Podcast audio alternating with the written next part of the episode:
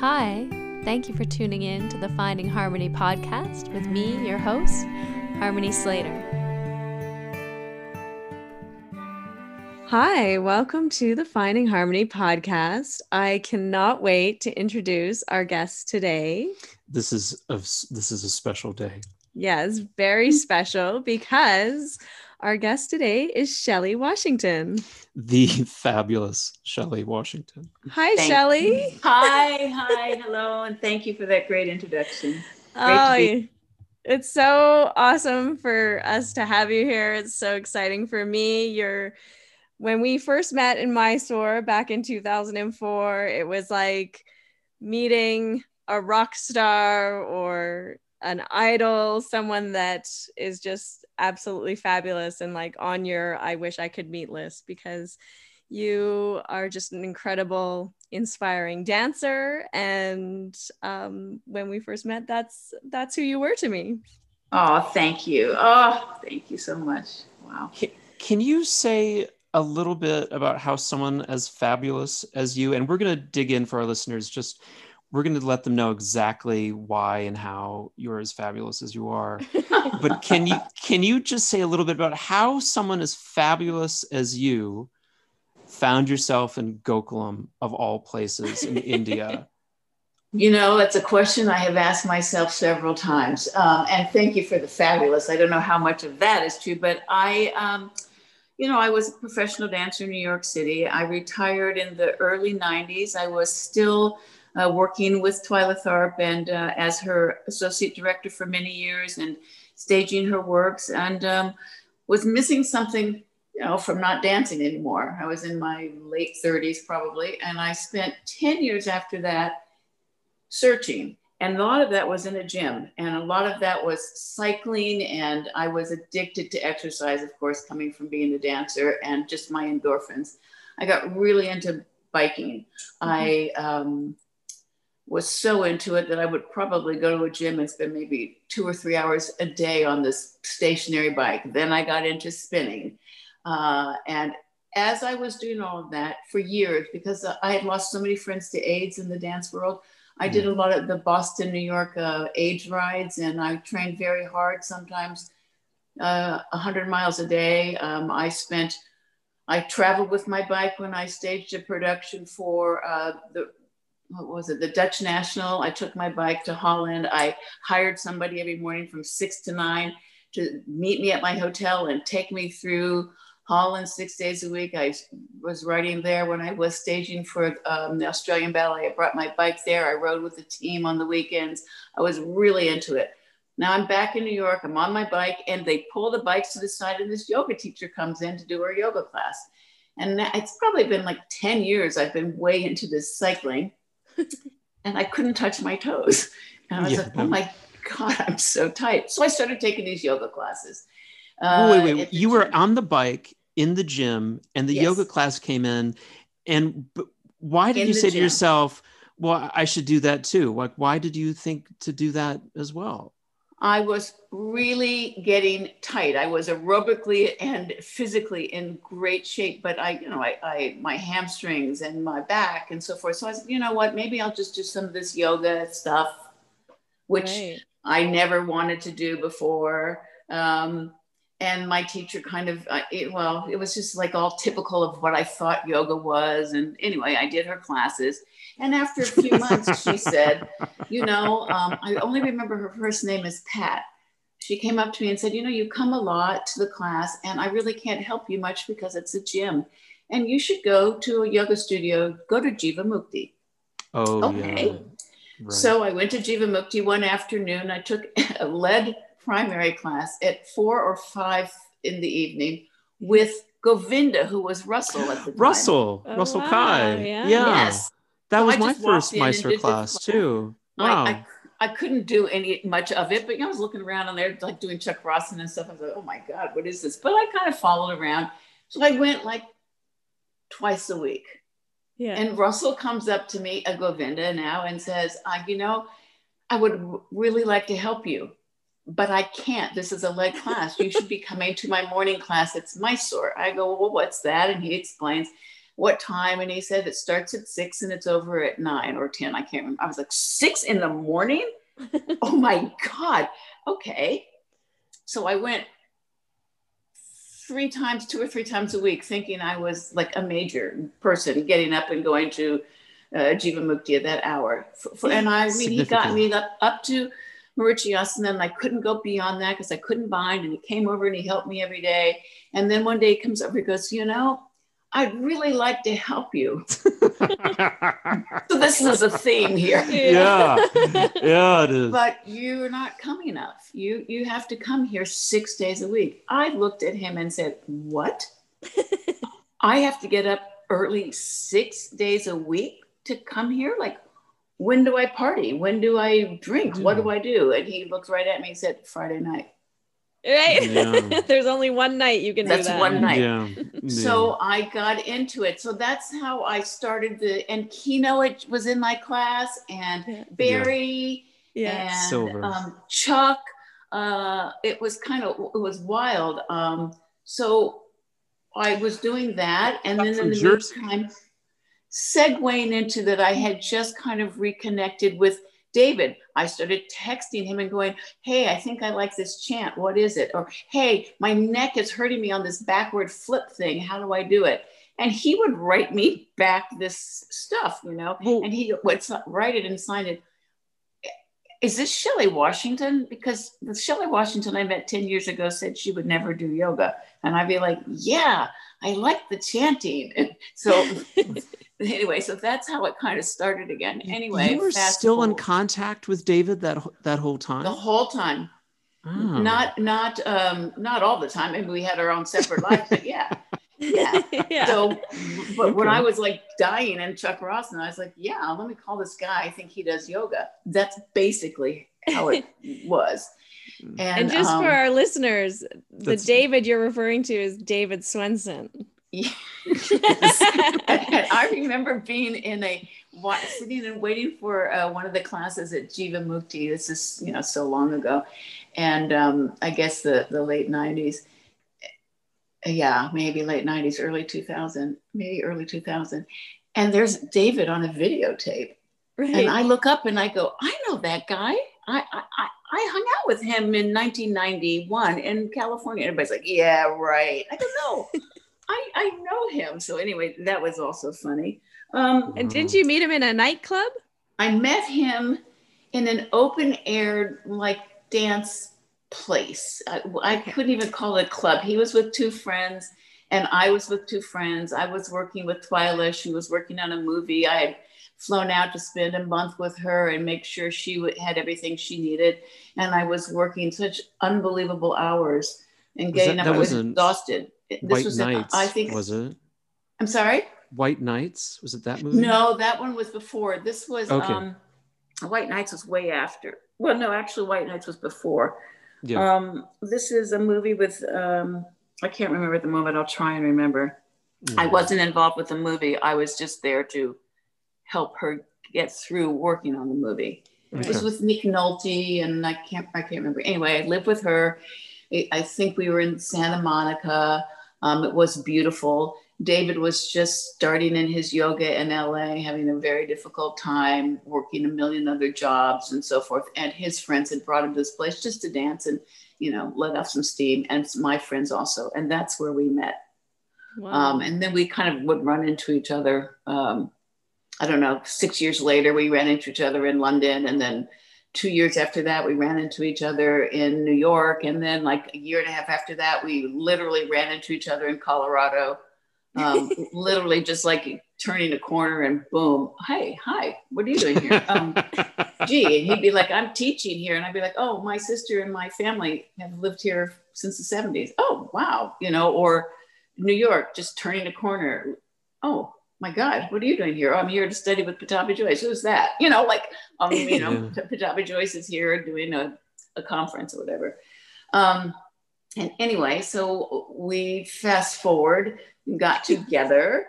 We moved out of, I moved out of New York. Uh, we moved to Austin. His family is uh, from Houston. Mm-hmm. And um, he had moved back to Houston when his father was very sick with cancer, and he'd moved back from California to be with his dad through his final year yeah. of life and take help his mother take care of his father. So he was here, and I was like, well, I I couldn't even drive a car. I was so New York. I'd been in New York for 30 years. I didn't know any color existed except black. I mean, that's you know all I wore. I never ate dinner before 11 at night because I was always in the theater. Um, right. You know, it was completely completely different. David, when we when I ran into him in London, we had dinner at a like vegan restaurant in London in the 90s, I was working with the Royal Ballet at like 6:30 and I said to him, "Who eats at 6:30? I've never heard of anyone who eats dinner." And you know, he showed up and he was like in hemp and we laugh at this story all the time and you know, he's basically, I'm exaggerating a bit, but he's like, you know, having hot water with a lemon and, you know, leaf lettuce and, you know, and I'm picking chicken out of my teeth and wearing, you know, some little mini skirt and full on makeup and crazy. Different times but um and i remember saying to him i mean who, who could be with you? Who could eat? Like what do you eat? And now i'm that person doing all that eating what he eats it's kind of it, wild but, and so but, you um, two were going to to gokulam together and so you went there together we went together and we went because he has never really been my teacher you know i say that david has been my teacher in life and Sharath ultimately became my yoga teacher. But um, I was studying with Sharon Moon and Bella here in Austin. Yeah. And so I'll was ne- I at that time. Yes. We were, we were, hanging out a little bit. Yes. And um, yeah. at the North Studio, particularly, I'll never yeah. forget. I came home, it was 2002. And I said to David, you know what?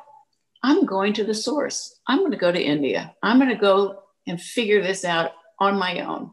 Mm-hmm. So he said, well, you know, the family is coming to America. This was the end of 2002. Why don't you go and, you know, study, see the family and see how you feel? So I said, all right, I'm going to go by myself. I want my own experience. I don't want anything to be anything to do with you. I don't want anyone to know I'm with you. I just want to go. So I went to Boulder for a week and did, and that, you know, Saraswati was there, Joseph, uh, obviously, uh, Joseph Dunham, Ruthie, yeah. yes, yeah. Um, Sharath, um, the whole family was there at Saraswati, yeah. And I took these classes in the morning, you know, the lead class. Uh, Richard Freeman was the host, and um, right. I spent a little time with the family um, after some, some of those days throwing snowballs and kind of having fun. And I went back home and I said, okay, I think I'm ready. I'm going to India. So David and I went to India in March of 2003. We were planning to go for a month. He um, wasn't sure how I would feel going. He prepared me very well. Um, and I actually went, we were the first ones in the new Shala, you know, so right. I never practiced in the old Shala. There were maybe, maybe 48 people tops. Right. Yeah. Yeah. I and I think uh, we were going to stay for a month, and David had to leave to travel. And I looked at him and I said, you know what? I'm going to stay and I stayed for two more months by myself. That's when I got the apart the the house and put the it together. That was my day job. Beautiful, um, sumptuous, yeah, luxurious was, apartment. Yes, had time, running yes. water, had a yes. toilet, had a yes. television. Yes, incredible. Incre- uh, and a refrigerator with a freezer. I and mean, it was it was the kind of luxury that we just we couldn't even like your your your mouth would drop open. Exactly, and I think I was in my maybe early fifties by then, and my grandparents had passed and left me just a little bit of money, and I said, "All right, I'll put it to put it to this good use. I'm going to stay here and come here a couple times a year." I think oh, well, we had a bed. I mean, nobody even had beds. I mean, everybody no. was sleeping. And I was like, you know what? I'm kind of one of the oldest people here. And I lived in the 70s, sleeping on floors and wearing yeah. jeans and doing right. all that stuff. And I'm not going to do it now. Um, and this is funny. I remember Lakshmish coming and going, Oh, your house is so amazing. Exactly. And then one day he came like about four years later and he said, I'm so sorry, but there's a, a house that's more amazing than yours now. And pretty mm. soon it was like, Oh, every house is amazing. Yeah. right? Yeah. Right? But there was a period where your house was the place to be. And if you could get a friendship going with Shelley Washington, then you could have a much better afternoon. well, I, you know, it was really kind of fun. And we took, you know, I took some heat for having a bed and uh, Oh my a TV and uh, ice. And then pretty soon people would be like, yeah. hey, can I come over and just have some ice? You know? Yeah. You know? Yeah. Um, Then the next step up was like, do you have an air conditioner? and I did.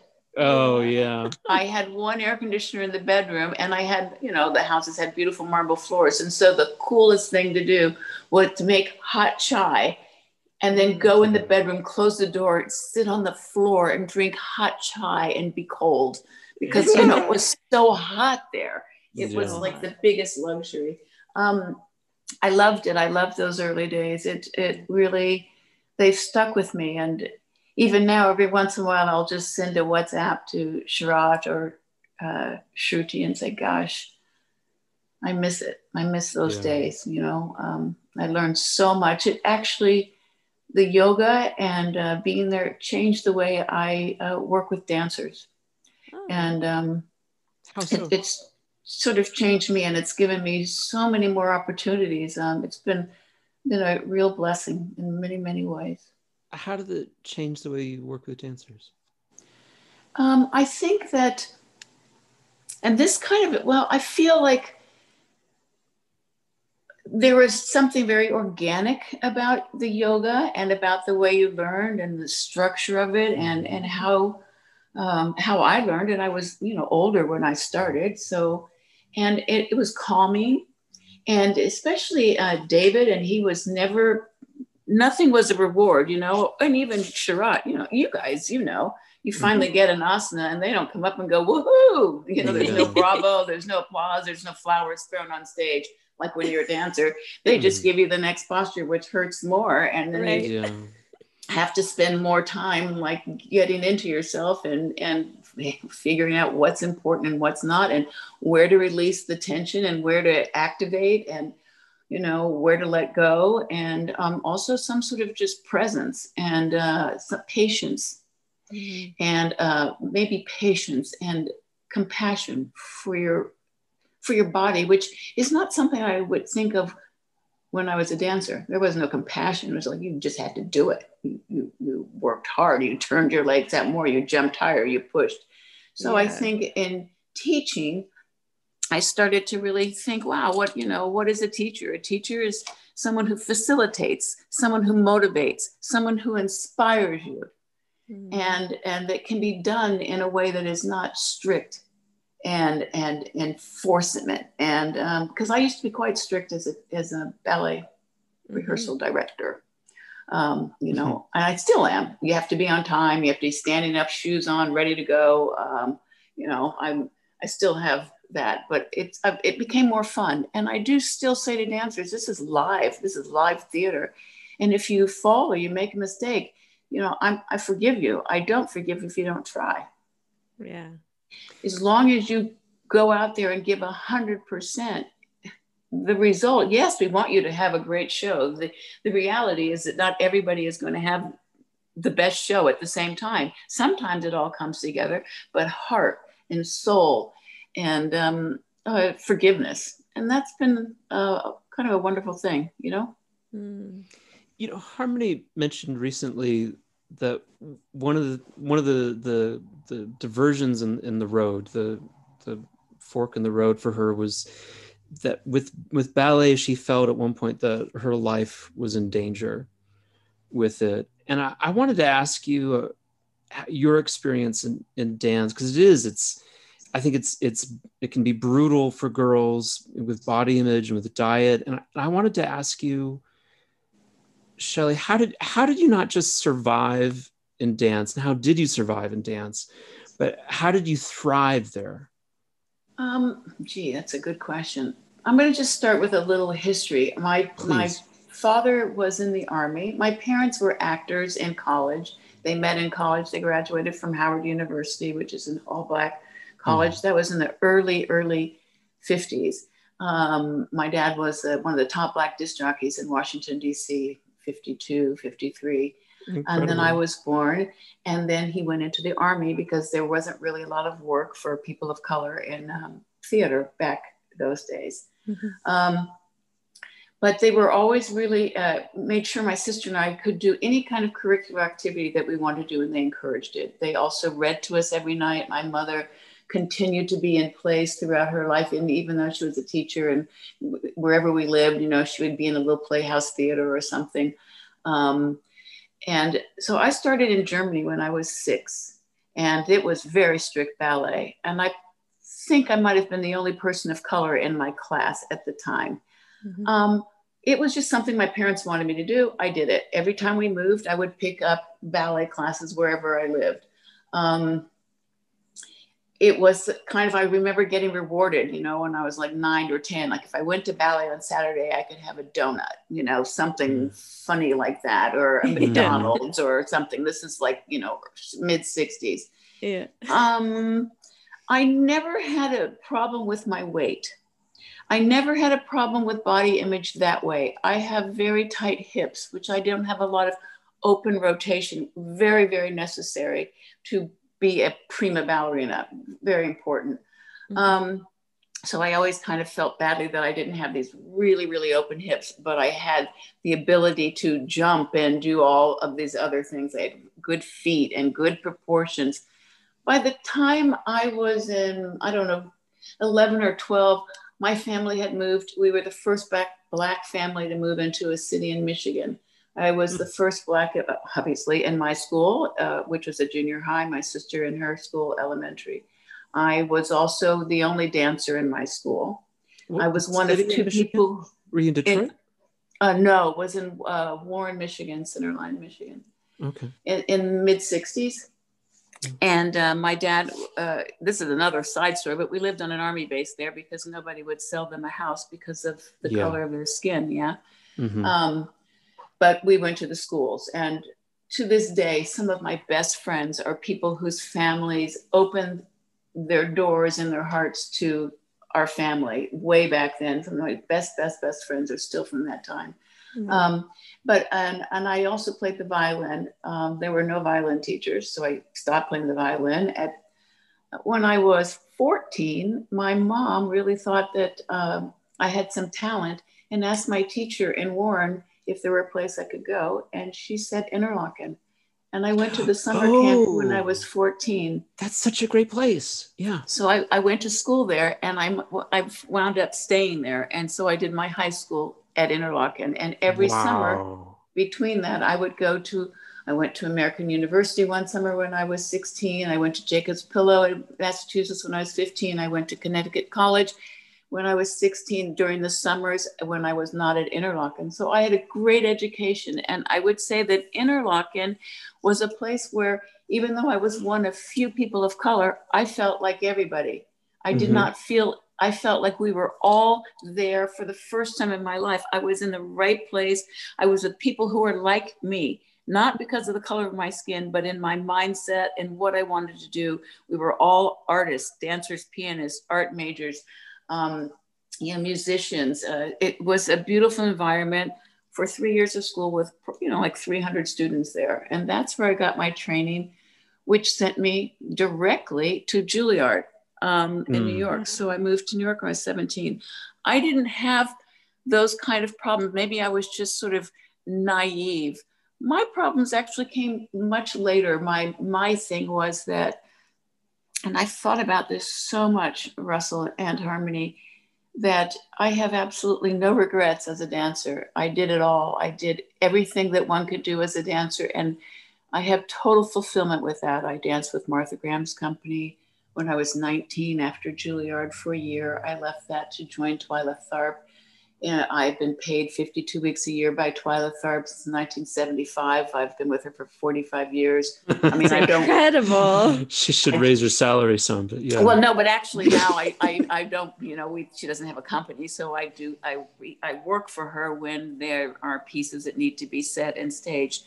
But mm-hmm. in my career with her, I did the movie Hair. We did a Broadway show, Singing in the Rain, in which mm-hmm. I played Cer- Charisse. We did television projects. So I had a, a full career. We've traveled the entire world, South America, Asia, all of the States, all of Europe. Um, so it was fulfilled. When I retired, I was good. I started I just... yoga when I was in my late 40s, and perhaps my body images came from maybe not being able to do things that younger people could do or having to move slower into it, and maybe not getting as far in the practice as I would have liked to have gotten.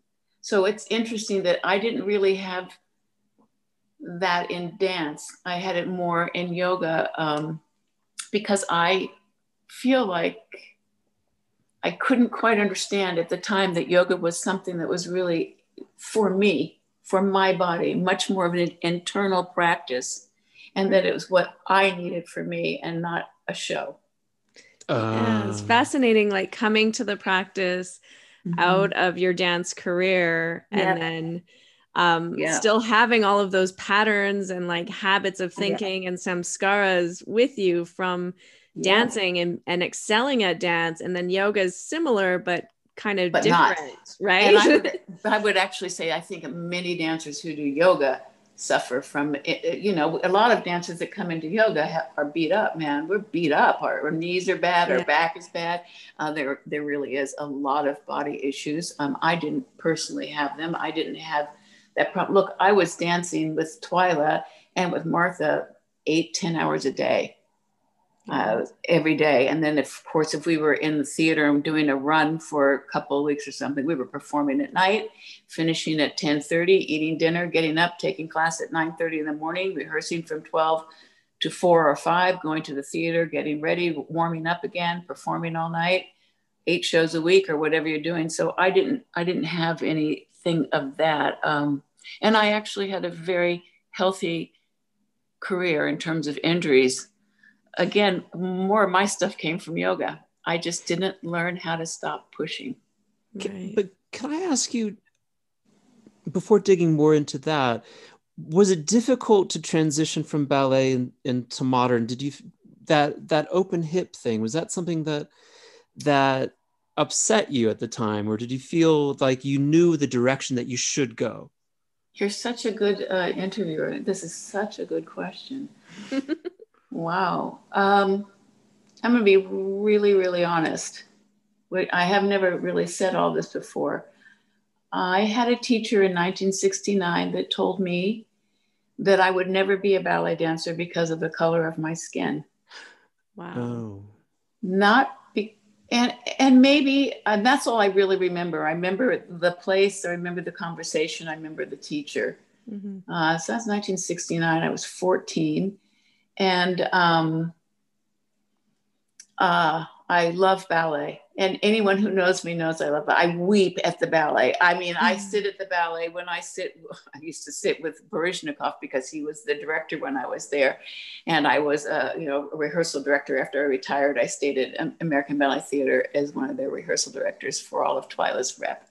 And uh, I would watch these dancers that I would see in rehearsal, and their hair is falling down, and they have all their schmatzes on and everything. And then you'd see them in, you know, Giselle or Sylphie, and they're all they were so beautiful, and I would cry. And he couldn't believe that I would cry. You know, I mm. I love it. I I did ballet every day of my life. That's how I I warmed up and trained and kept my body. It was like playing the scales on the piano. It's just what I mm. did. Um, I did not I didn't feel bad, actually. Russell, I felt like, okay. He said, You have a beautiful body, you have beautiful feet, you have beautiful proportion, you have a natural ability to move, you have everything. You should be a modern dancer or a Broadway dancer or be an actress. Mm-hmm. mm-hmm. And I went, Okay. I'm going to just keep doing ballet and I'm going to go. I mean, I was taking modern dance classes at Interlochen anyway, mm-hmm. and I just went that direction. Um, and honestly, the kicker of the whole story is that 20 years later, at 34 years old, Baryshnikov brought me into American Ballet Theater as a soloist. Mm-hmm. Um, so there you have it. Um, uh, I had enormous, a great career. Enormous and, sense of of um, legitimacy to that to, the, to that Misha picking you out like that. Well, you know, he Twyla came in to be his associate director to ABT, and she had disbanded her company, and she brought a, brought a few of her dancers into American Ballet Theater at that time.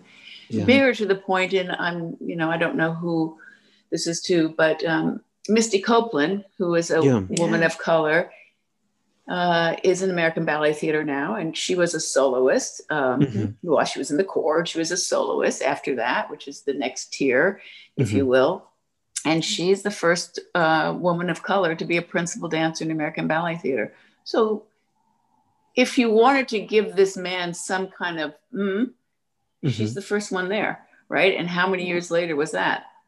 Yeah, quite a few. Oh.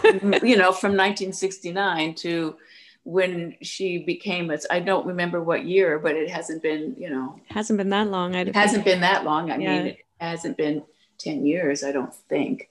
I don't want to misquote. So um, I grew up with my grandparents and my parents who marched, who you know did all of that. My my um, both sets of my grandparents only had one child. My mother and father were only children. And even though they one was raised in Virginia and the other in South Carolina and never knew each other, my grandparents, all four of them, realized that they could only have one child because education was the most important and the key to success. And if they had more than one, they would not be able to afford the jobs that they had to do to put my mother and father through school and that they both met in college and graduated. My mother is brilliant, was brilliant. My mother has passed, but she graduated a year early.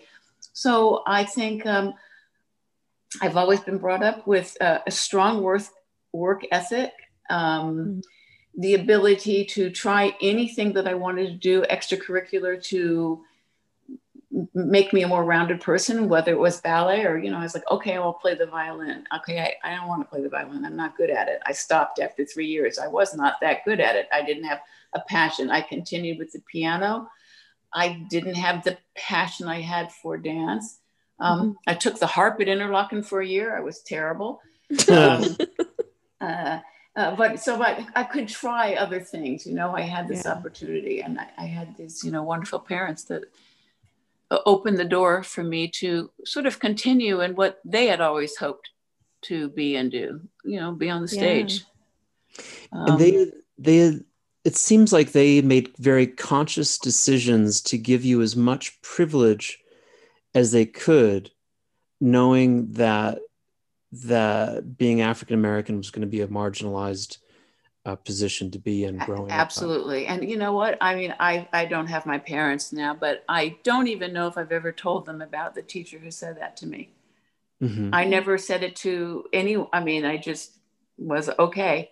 All right. You know, more I was going to say is like, I was brought up when people called you bad names, and that happened a lot when I, when we moved to Michigan, a lot yeah um, you just turn the other cheek and the way to get over it was to to go and take your ballet class and to stay in school and to work hard and to learn education and to come home and be able to tell your grandma about it and your mom and dad about it and and to uh, just keep striving put one foot in front of the other. Sticks and stones may break my bones but names will never hurt me. Call me this and call me that you know all of those yeah. things. And i just at the time took it as okay i'll show you yeah. Not in a defiant way but just like it gave me the spark mm-hmm. to yeah. to keep striving. And i didn't have to say it to anyone. I didn't have to say it to my parents. It was just inside of me okay. And um, like i said i think people always you know go well there's no one here like me. I'm the only person of color. But here i was at Interlochen one of a very few and i felt everybody was me. Mm-hmm. everybody was a 14 year old or 15 year old or 16 year old kid away from home mm-hmm. for all those years trying to fulfill their passion and being directed in every way possible by the greatest teachers and mentors to do that. So we were living in the, you know, it was cold in Michigan. I mean, up there in yeah. Traverse City, you know, yeah. and it was, um, it was an honor and a privilege. And um, we were all the same. We were all the same did did you think that right away everyone around you all your teachers around you growing up that that there was something a little bit different about you that you were so obviously a star? I don't know if i would say a star at all but i would say that um, i had tremendous encouragement and wonderful teachers and wonderful wonderful opportunities. And i had the thing you know when you're in the right place at the right time. I, I really believe a lot of that. You know, I was in New York at the right time. The 72, uh, Juilliard, it was incredible. The dance was everywhere. The National Endowment was amazing. There were companies all over. It was it was a beautiful, wonderful place to be. I didn't even have fear. I didn't even know what fear was. I didn't even think for a second I wasn't going to make it. I didn't even know what making it meant. I just it was such an incredibly wealthy time, uh, an enriching time for the arts, and even to be in New York, juxtaposed to, yeah, there were a lot of drugs and there were a lot of problems also, but I didn't live in that world. Mm-hmm. And um, I just was surrounded by people that just seemed to be put on the earth to help me to be better at what I do, which were my teachers and my my colleagues. And so it just kind of happened. I was that that person who went to Interlochen in the summer and then got a scholarship and got to stay there for three years of school.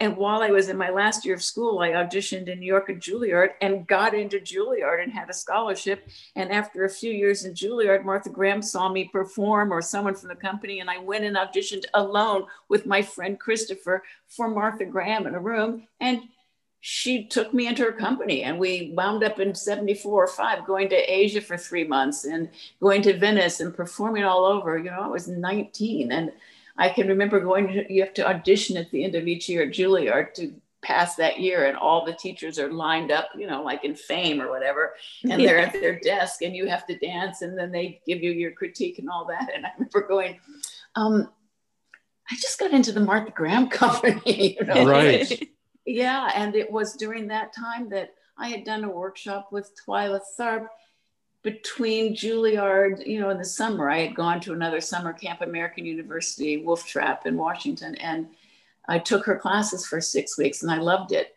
And um, somebody from her company remembered me and they had auditions and they sought me out and she invited me to come audition for the company and it's a place i always wanted to be it was creative and new it wasn't doing old repertoire it was you know four dancers and was very avant-garde and it was downtown and i went in and i auditioned for the dancers and i left the Graham when my contract up was up and did that. So my whole and it was with Twyla that I went to American Ballet Theater, and then it was that that led to that. And it was if you want to go, it was me and my passion for cycling and trying to figure out how to bring back and give back to the dance world and AIDS and all of that that led me to yoga. And it was that teacher, Pat, at, at my gym who took me to Jivamukti, which sent me to Mysore. It, it all just kind of uh, fell into a, a I'm not going to say it was easy. It wasn't easy, but it fell into a, a,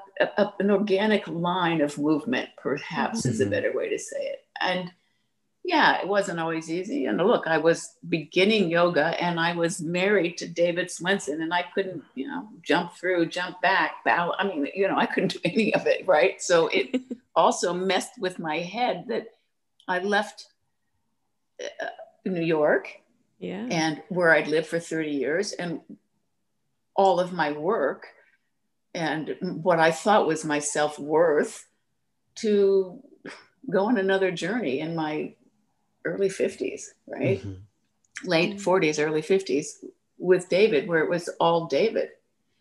Right. So, you know, you're a star in the in the dance world and everybody knows you um, and then in the yoga world, David's a star. Yeah. And, and everyone knows him. exactly. You know, it was just very, it was, um, and, but I will, you know, I will say that David always said, you know, the, the asanas don't matter, you know, it's not about the asanas. He kept, you know, he'd always say that to me. And I went, well, I don't know, because it's what everybody, you know, it's all about the yeah. asana. And, and that was part of me going to Mysore. I wanted to know, okay, is David telling the truth or is he just saying that because he loves me, you know. Mhm. Um, Yeah. and he's trying to keep me calm. and honestly, that's what I felt when I went to Mysore. You know, I didn't feel that it was about the asanas at all. It was something much richer and fuller, and um, and I loved it. I loved it.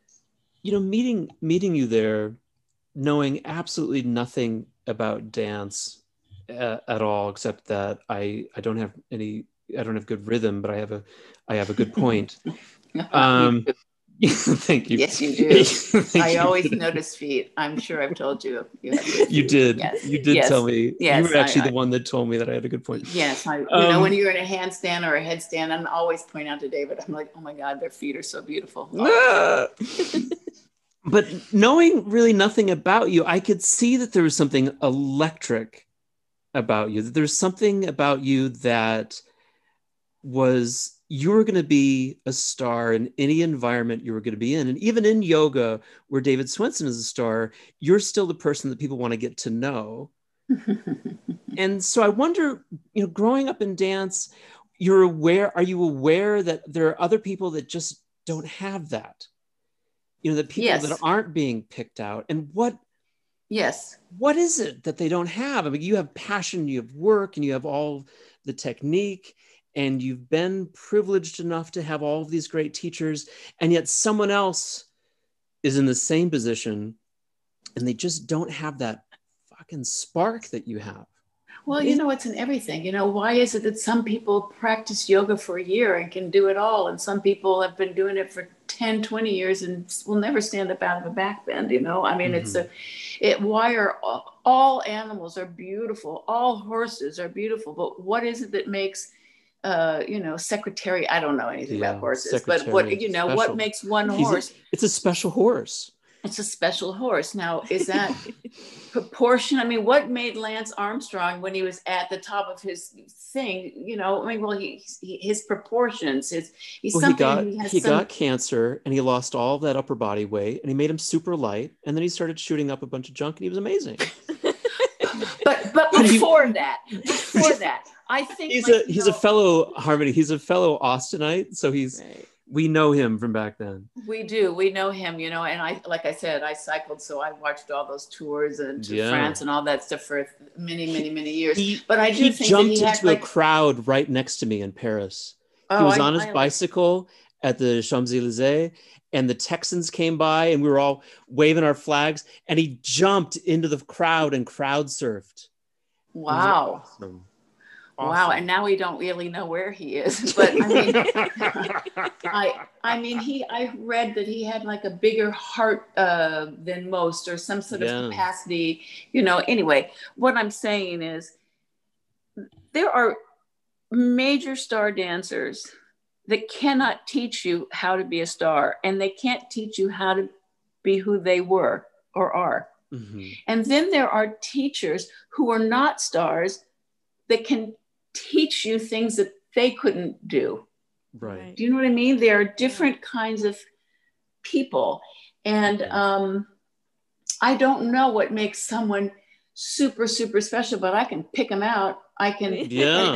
and it's not always the one that can do everything Right. that's the at Is that it? moment you know and that's part of my job also going in if i have to go to a no not if i i wish i could now with covid but when i go to work with a ballet company or, or any company alvin ailey uh, the royal ballet the swedes the swiss the dutch uh, joffrey whoever um, and i say that with love not whoever because i love them all you walk in and you watch them in class and there's always the obvious well we need a tall this and that or we need someone who can turn 10 times and we need the jumper yeah okay and then there's always somebody that no one else thinks is ready and i think they are Mhm. Right. and those are the people you know they're i don't know sometimes they're in the back sometimes they're the youngest and sometimes they're the oldest that people think they well she can't possibly be juliet anymore she's past her prime.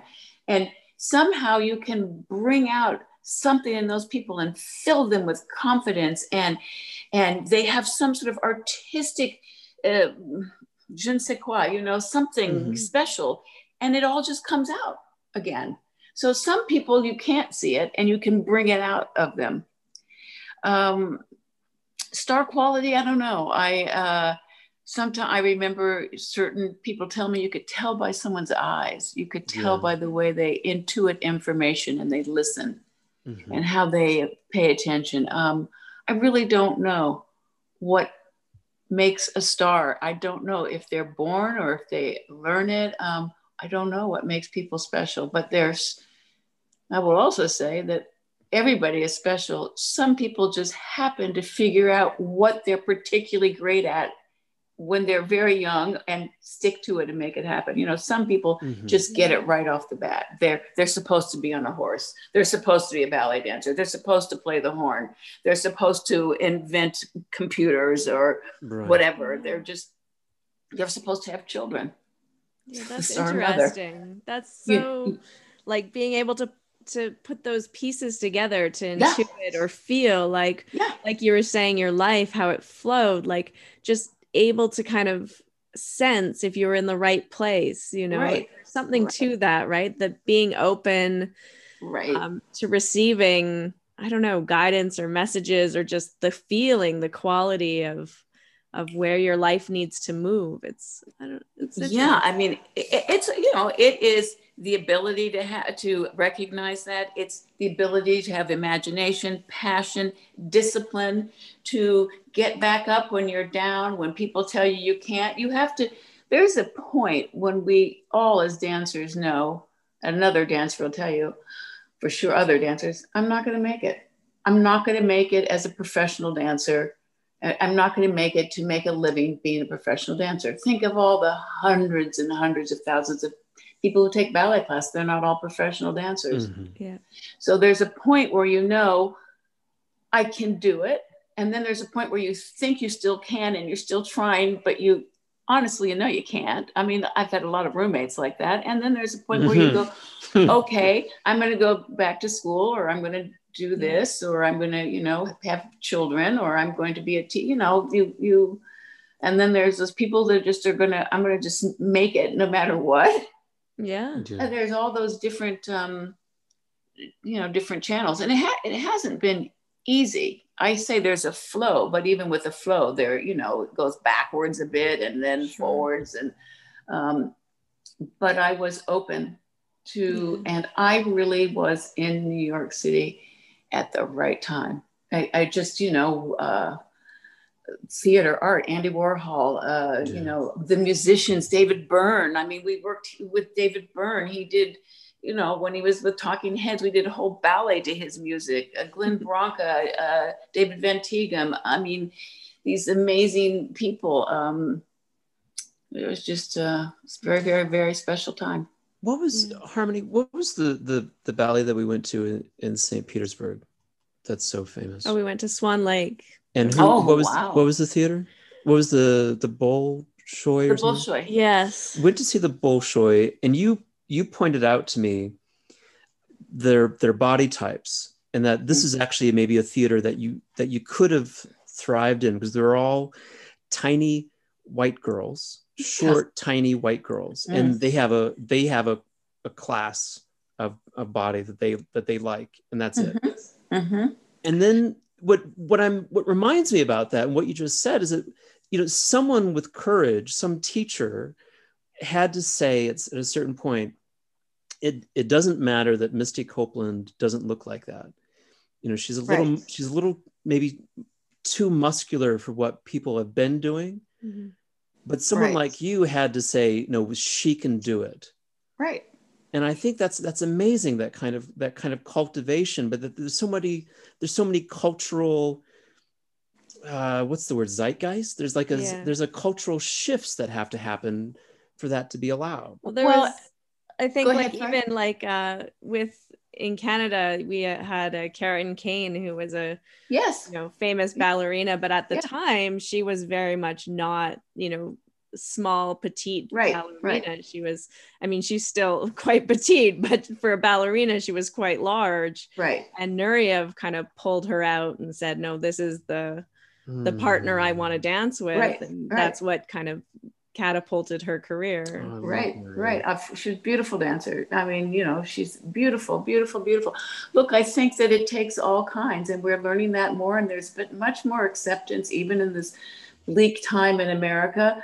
Um, I, you know, I think I wake up every morning and think of something that gives me gratitude and I wake up with hope. Because if I don't, I will go down a rabbit hole this, this last seven, eight months you know, I mean, there's no theater, there's this, I mean, everything. I don't even want to just start, so I'm not going to go there.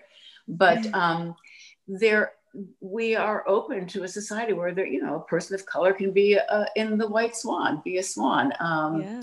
And I think also we're, we're talking about opportunity.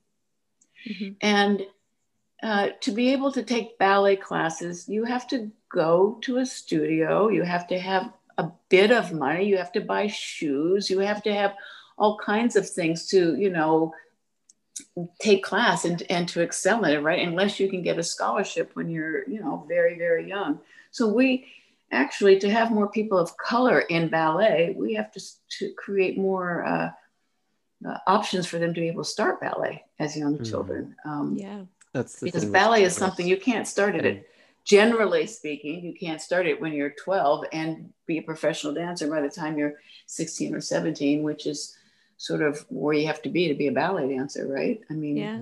And I mean, even even for me in Canada, you know, growing up in the 80s, it, you know, coming from a, a middle class, you know, white suburban family, it was my parents were sacrificing a lot and borrowing money from my grandparents and like they were always so stressed out about the cost of ballet lessons. It was a yeah. huge burden yeah. for them to put me through ballet lessons. I, I would have called them working class actually, given how they're you know the electrician and a nurse yeah in the 80s they're broke. I mean that's they they did they gave up everything to everything.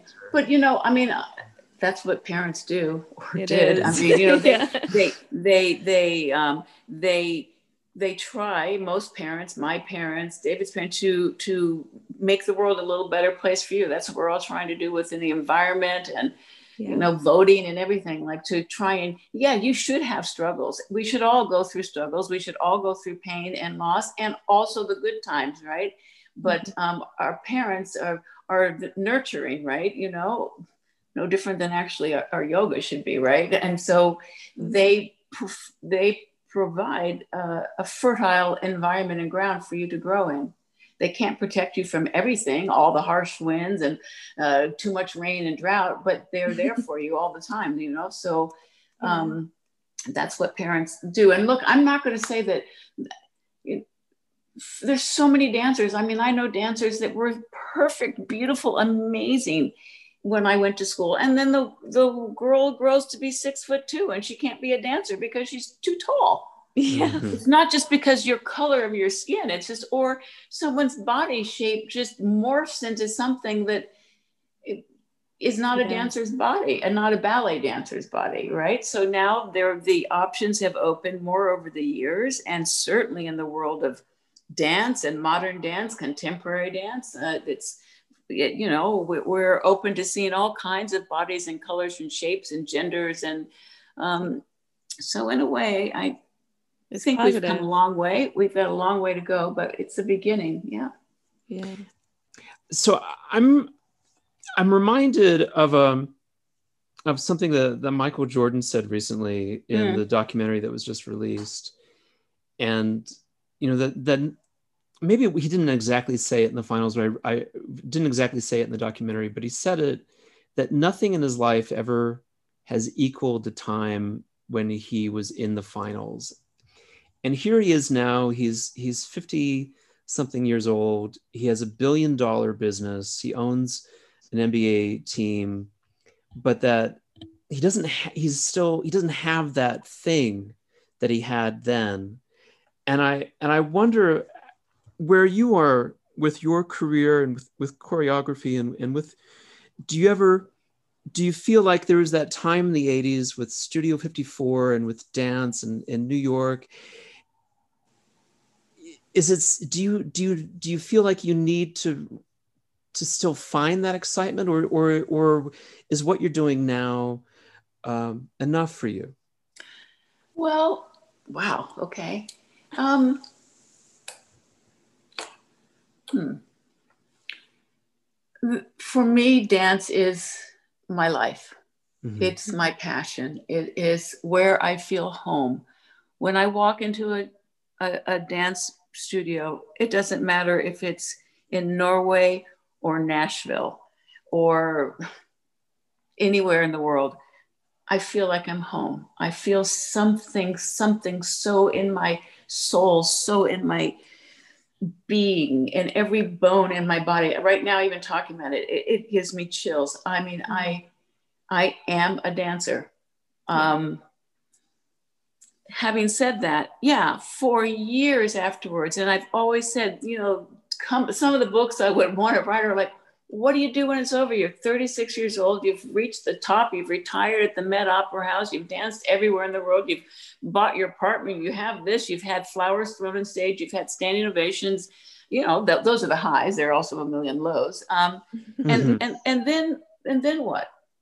What do you do with the rest of your life? How do you even, because as a dancer, you know, you started when you're a child and it's all you want to do. And then you have to reinvent and recreate and, uh, it's yeah you miss the applause and you miss the hard work. And for me a dance the team the the spirit the i mean you know you're in a studio for months and months having someone create movement on you and 10 other dancers 12 other dancers two other dancers you.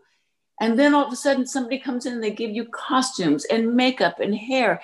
And then you're on stage and you're working in the rehearsals and you're getting lights. And then there's a orchestra and a conductor and um, ushers and stagehands and guys up in the stage doing the light cues and everything comes together and the curtain goes up and there's this hush in the audience and the music starts and you're running to this other guy on stage with your hoping that he's going to catch you after you've done whatever you've done. There's all this trust and this passion and this all the just it's unleashed you know? It's like when you let the leash off of the dog and he gets to run through the park there's nothing like it.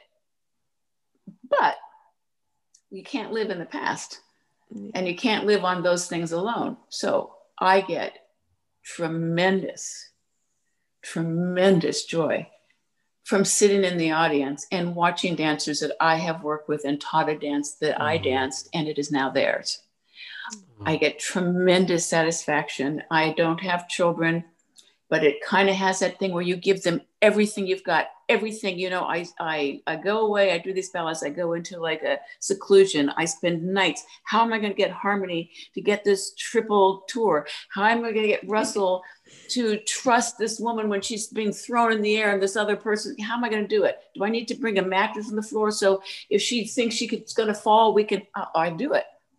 How do I get them to understand the essence of this work that was made in the 70s, the 80s, the 90s, 2000? How do you teach somebody about Sinatra? They weren't even born. They don't even know who he is. People yeah. don't even know who David Van Tieghem is now. You know what I mean? Mm-hmm. Like, how do you bring that time to these people now and let it be of, of importance in 2020 and in their lives? And um, they weren't even born when I was dancing these roles, right? So that to get to get all that out and to give it to them and to watch them do it and they you know they fail in the beginning. I always say to them, okay, you guys, I'm going to be like you're the kid and you're going to be crawling and I'm going to keep showing the steps and I'm going to say it's okay. And then you're going to start that wiggle thing you do. And then you're going to get on a table and hold up and pull yourself up and up. And then you're going to fall down. And then you're going to start walking and you're going to fall. And one day after this is all done, I promise you, I'm going to stand on the other side of the room and I'm going to call your name and you're going to run to me. Just like kids, I'm going to make it so safe that you know that you're going to be able to let go of that table and that you've already fallen and it's okay to fall. And that's how, and that's what happens. And then you just sit back in an audience and you hope that the kid you sent off to college is not going to do drugs and not do this and that because you've given them everything you have. And you hope when the curtain goes up that they can do that. And they do. And so that's an, another kind of uh, incredible feeling. Will I ever have the feeling of when I was on stage? No. Mm. But do I have to have that to live my life? No, because um, I have other things. I've learned to replace them. You know, I have David. Mm-hmm. I have my cat Yogi. I have mm. I have my I have my health. I have a family. I was raised with love. I have love. Mm-hmm. I have health. I have a family. I have David. I have love. I have health. I have a family. I have David. That sounds like a Nina Simone song that I know. But you know what I mean? It's like you have that person when you're yeah. when you're really hurting, when you're really yeah. down, when you don't think you can do it, when you've been away for so long, when you know, when I don't know, when there's not enough money, when there's not enough this, when you don't feel good about yourself, when you've given so much of yourself, you have nothing for you. There's all those other things, right? And then at the end of the day, I I can talk to David. I have yeah. somebody who has my back. I have I call my sister. I can sit alone and um, be grateful for my health at this point. You know what I mean? Like so mm-hmm. I can I could turn it and be a downer, and I've done that. Um, but I choose to not do that, especially now, because I know if I were to go down, I I wouldn't be able to get back up. Yeah. Mm-hmm. So I can ride the waves, but I don't want to drown. yeah. Right. One thing that I always think about um, when I'm teaching students, Shelley, uh, about especially about like meditation actually mm-hmm. and people want to develop meditation practice or develop a sitting practice i always think back to you. And um, when you were in mysore one year i don't remember which year it was but you decided that you were going to develop a meditation practice or a sitting practice. Can you tell us how you did that if we're talking about the same i would get okay so yeah we're is, talking about the same story i think i think we are um, I'm not sure.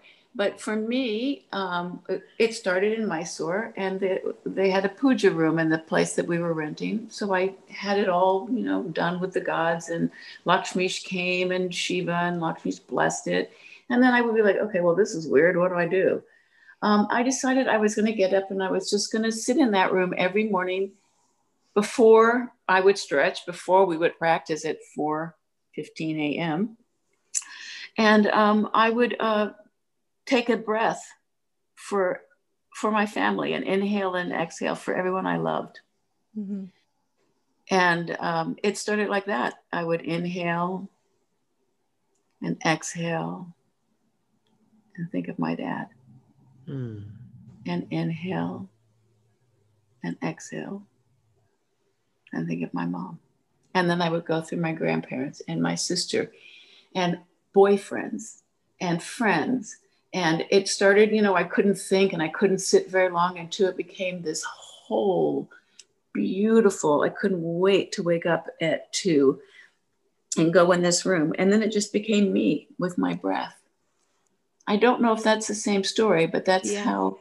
And for me, I will say that um, I became after you know I have a lot of arthritis and my practice is a baby practice and I can't you know I could never take a lead class and it um, I had a hard time dealing with the fact that I was physically not as strong as I had always been my whole life and been noted for. Mm-hmm. Strong in another way, but you know I I couldn't do down dog for years. I can now do down dog because of my shoulders. It's not a very pretty down dog, but I can I can hold it for three or four breaths now without excruciating pain. So I've been working um, and I started swimming. So about five years ago, I was really in despair as my, you know, body was falling apart. I had a hip replacement when I was 62. Uh, I believe that the yoga actually gave me probably 20 years. I mean, I'm probably one of the oldest dancers I know that has had a hip replacement. Most of most of my company and many people I know have had them done much, much younger. Yeah. So I think the yoga gave me, saved me. And of course, my if I could have my body like my replaced hip, I would be, you know, in 20th series by now. It's so fabulous. Um, it's fabulous.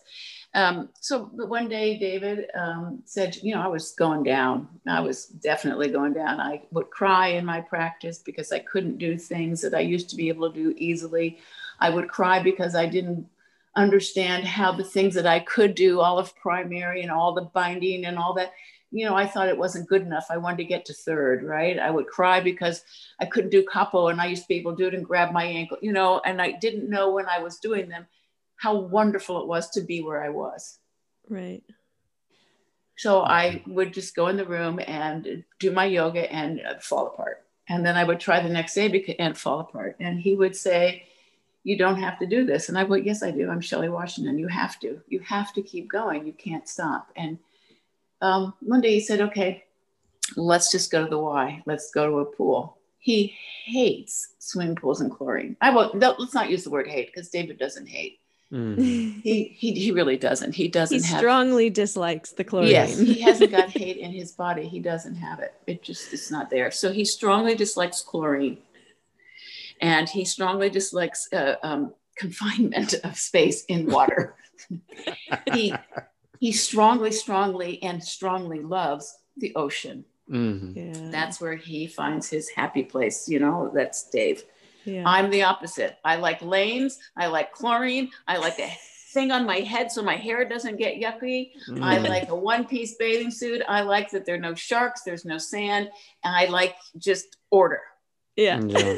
All right. So nice. there we go. He Thank likes you, surfing and he likes swimming with turtles and big fish. And I mean, I can do it, but it's not like, hmm. So he yeah. goes with me in the water, and I can barely lift my arm. And you know, I couldn't really swim. I used to be a swimmer in the 70s, and I hadn't been back in the water since.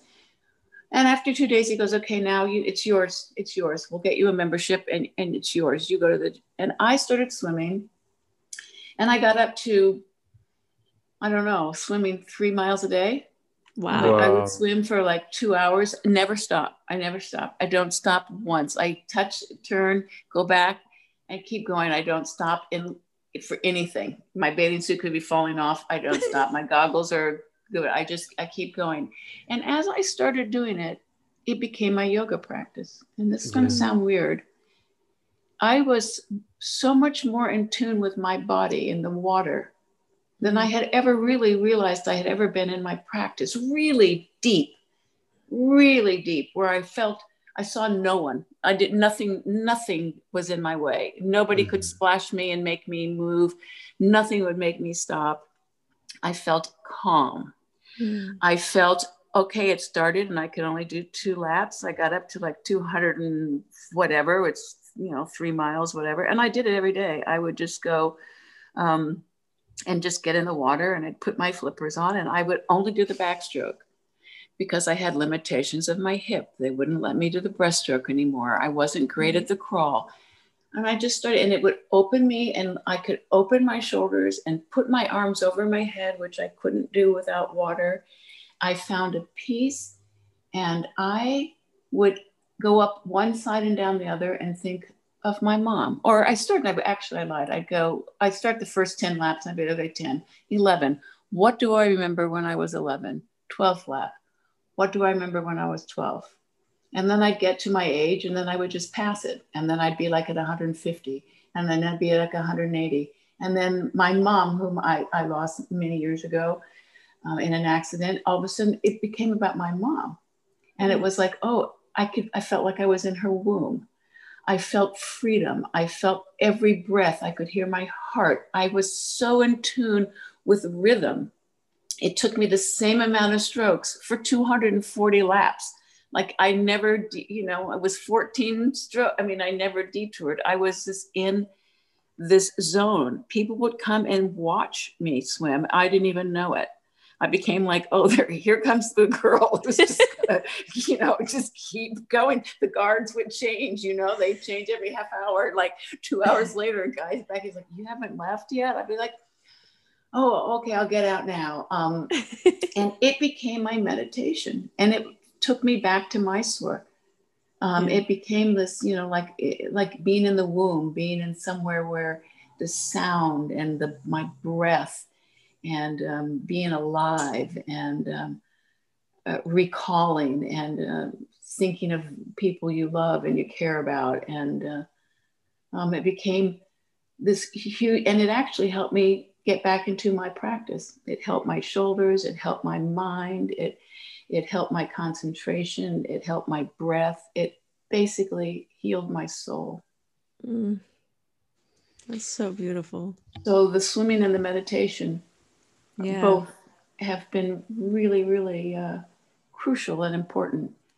Um, Well, Sh- well, Shelley, I really want to th- thank you for for your generosity and and sharing with us. It's it's an incredible event for us, and we're just so we're just so overjoyed to have have this time with you.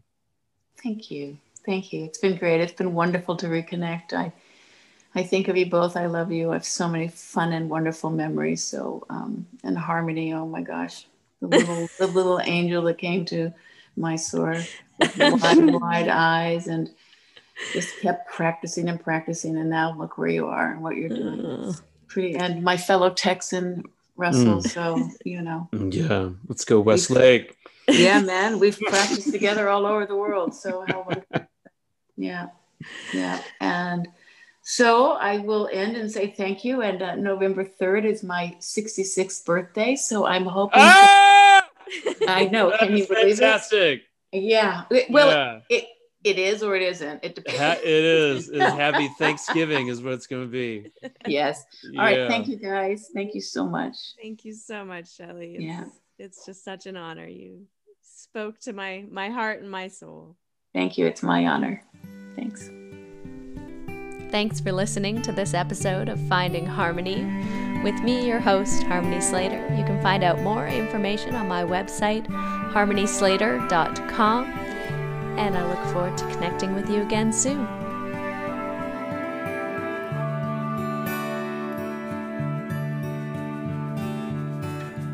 Standing